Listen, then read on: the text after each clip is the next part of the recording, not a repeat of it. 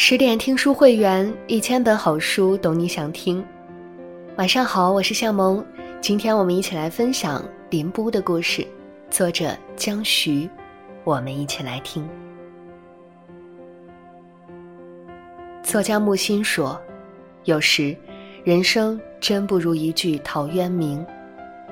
从古至今，没有几个人能像陶渊明那样活得出，工作干得不开心，说辞就辞。”然后归园田居，东篱采菊，过着清贫而自在的日子。大千世界有参差不齐的人，就有千姿百态的生活。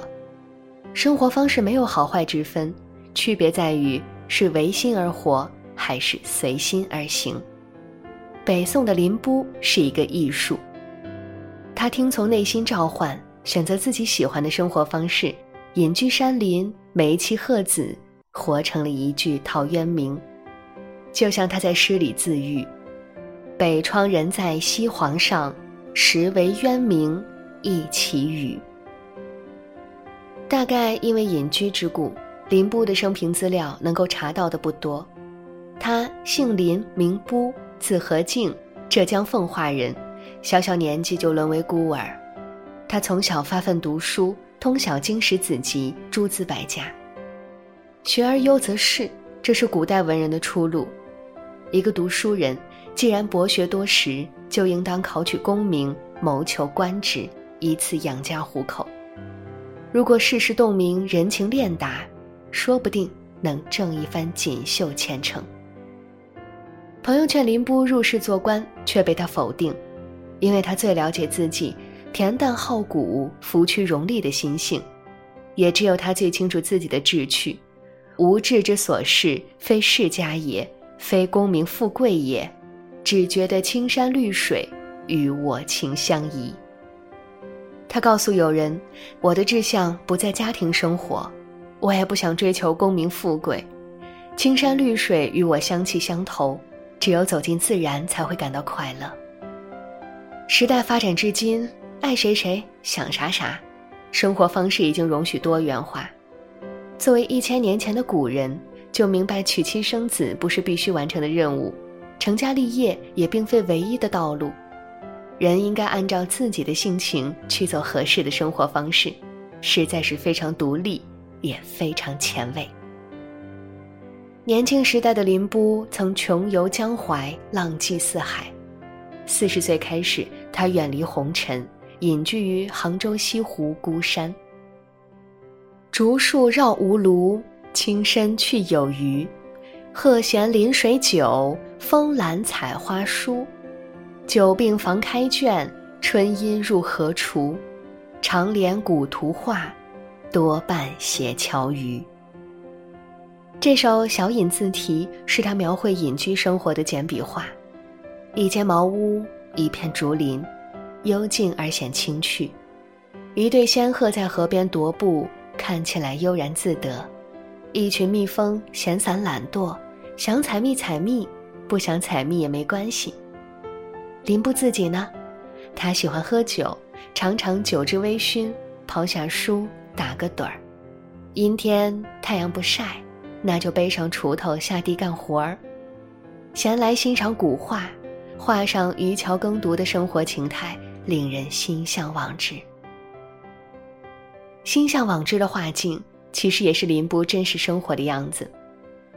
张潮在《幽梦影》中写道：“菊以渊明为知己，梅以和静为知己。”林波对梅花情有独钟，他在孤山开辟田地，种上三百多株梅树，三月看花，四月卖梅，赏玩赚钱两不误。除了种梅、赏梅，林波还画梅、写梅。在他为梅花写下的众多作品中，最有名的是《山园小梅》，这首七言律诗被誉为千古咏梅绝唱。众芳摇落独宣妍，占尽风情向小园。疏影横斜水清浅，暗香浮动月黄昏。双琴欲下先偷眼，粉蝶如织何断魂。幸有微吟可相狎，不须檀板共金樽。一年四季，大自然百花斗艳，它们迫不及待地展示自己的芳姿。梅花是独特的，它不争不抢，甘守寂寞，宁可在众芳摇落的冬季静静绽放。在林布眼里，梅的绝世宣言让白鹤、粉蝶这样的精灵感到自惭形秽、自愧不如。疏影横斜水清浅，暗香浮动月黄昏，是写梅的千古名句。这并非林布原创，而是化用自南唐诗人姜维的句子：“竹影横斜水清浅，桂香浮动月黄昏。”他发挥练字功夫，将竹改为书，桂改为暗，化实为虚，小小的改动换来别样韵味。梅花一世独立的品格，何尝不是诗人宁静致远的高标？林布驯养了两只鹤，平日将它们关在笼中。他经常乘船游览西湖，寻幽访古。如果恰逢有人登门造访，童仆就会开笼放鹤，让他去给主人报信。人见鹤，知客来，划船而归。林布一生未娶，他称自己以梅为妻，以鹤为子。古龙小说《欢乐英雄》中，富贵山庄的庄主王栋听过林和靖的故事，也爱上了梅花。他将一坛酒埋在梅树下，想沾点梅花的仙气。郭大陆打趣了一句：“把梅花当老婆已经够疯了，想不到这人居然更疯。”红梅花中仙品，白鹤鸟中仙品。听故事的人为故事而痴癫。活在故事里的人，因为仙品而忘俗。人生苦短，宦海险恶，很多古代文人都会萌生归隐之心，几时归去，做个闲人，对一张琴、一壶酒、一溪云。这是苏东坡的愿望，但他只是想想而已，始终以出世之心做着入世之事。在任职杭州期间，苏东坡常与友人游览西湖，举杯饮酒。大饮饮于朝，中饮饮于市，小饮饮于野。苏东坡因为来到杭州这座人间天堂，他说自己是未成小饮聊中饮。当他登上山顶，眺望西湖山水，难免不会想起曾经隐居于此的林波。林波去世十年后。苏东坡才来到世上，苏东坡仰慕这位随心而为的前辈，白天读他的诗，夜里就梦见了他的人。醒来后，苏轼写下一首《书林布诗后》，其中有这样的句子：“先生可是绝俗人，神清古冷无由俗。我不识君曾梦见，童子了然光可烛。”苏东坡认为林波并非与世隔绝之人，而是生来就有神清古冷、超凡脱俗的气质。梦中的林波风神俊逸，目光炯炯有神。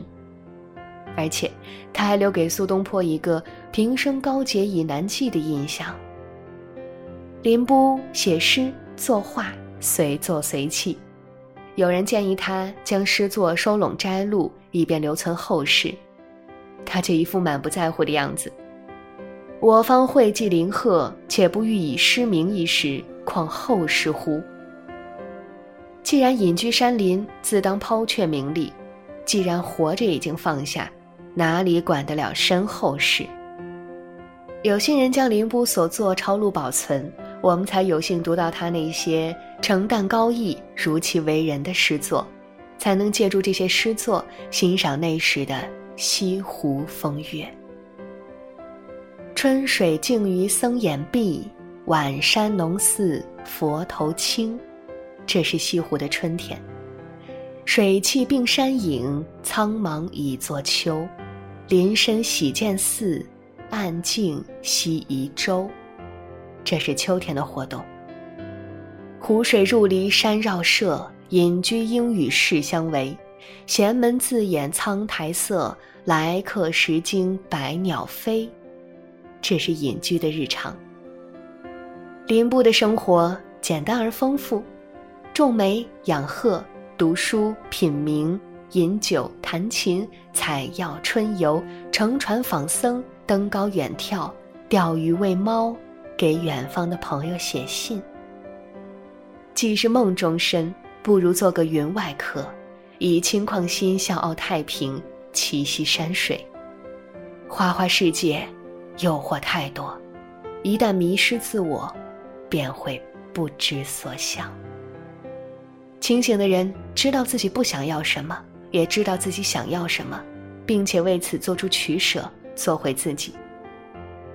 孤山隐居二十多年，林波不曾踏足城市一次，因为他清楚，人头攒动的地方，没有自己想要的东西。人至暮年，林不明白自己时日无多时，在房子附近提前盖好坟墓，还写下一首诗。湖上青山对结庐，坟前修竹一萧疏。茂陵他日求遗稿，有喜曾无封善书。这是他对人生路的回望，也相当于墓志铭。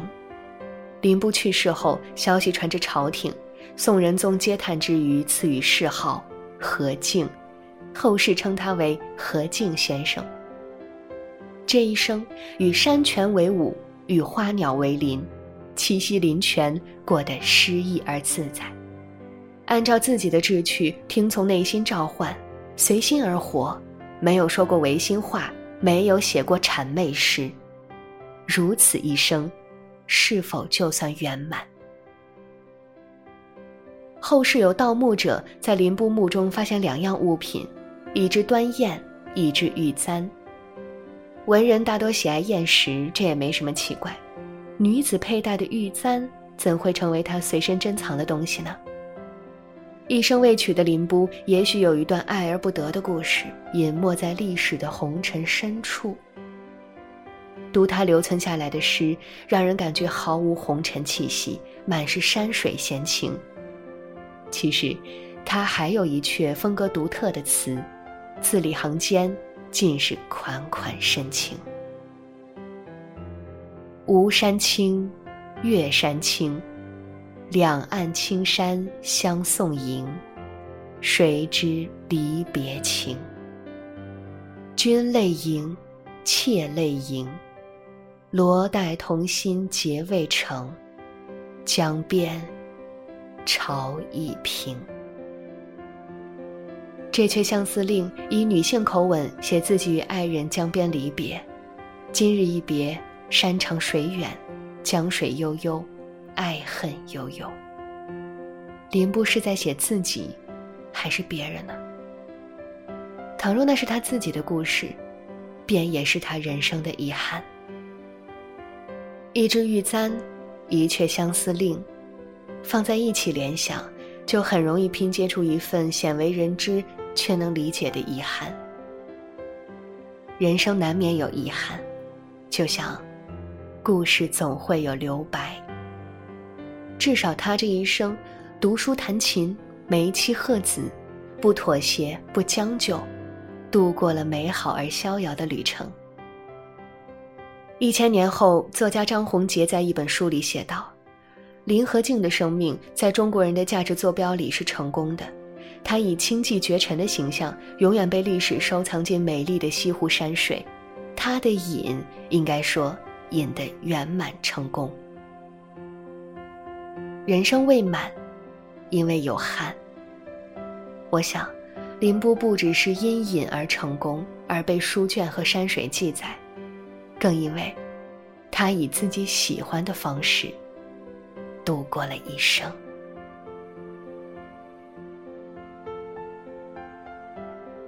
好啦，亲爱的朋友们，今天的文章就和你分享到这里。更多美文，请继续关注十点读书，也欢迎把我们推荐给你的朋友和家人，一起在阅读里成为更好的自己。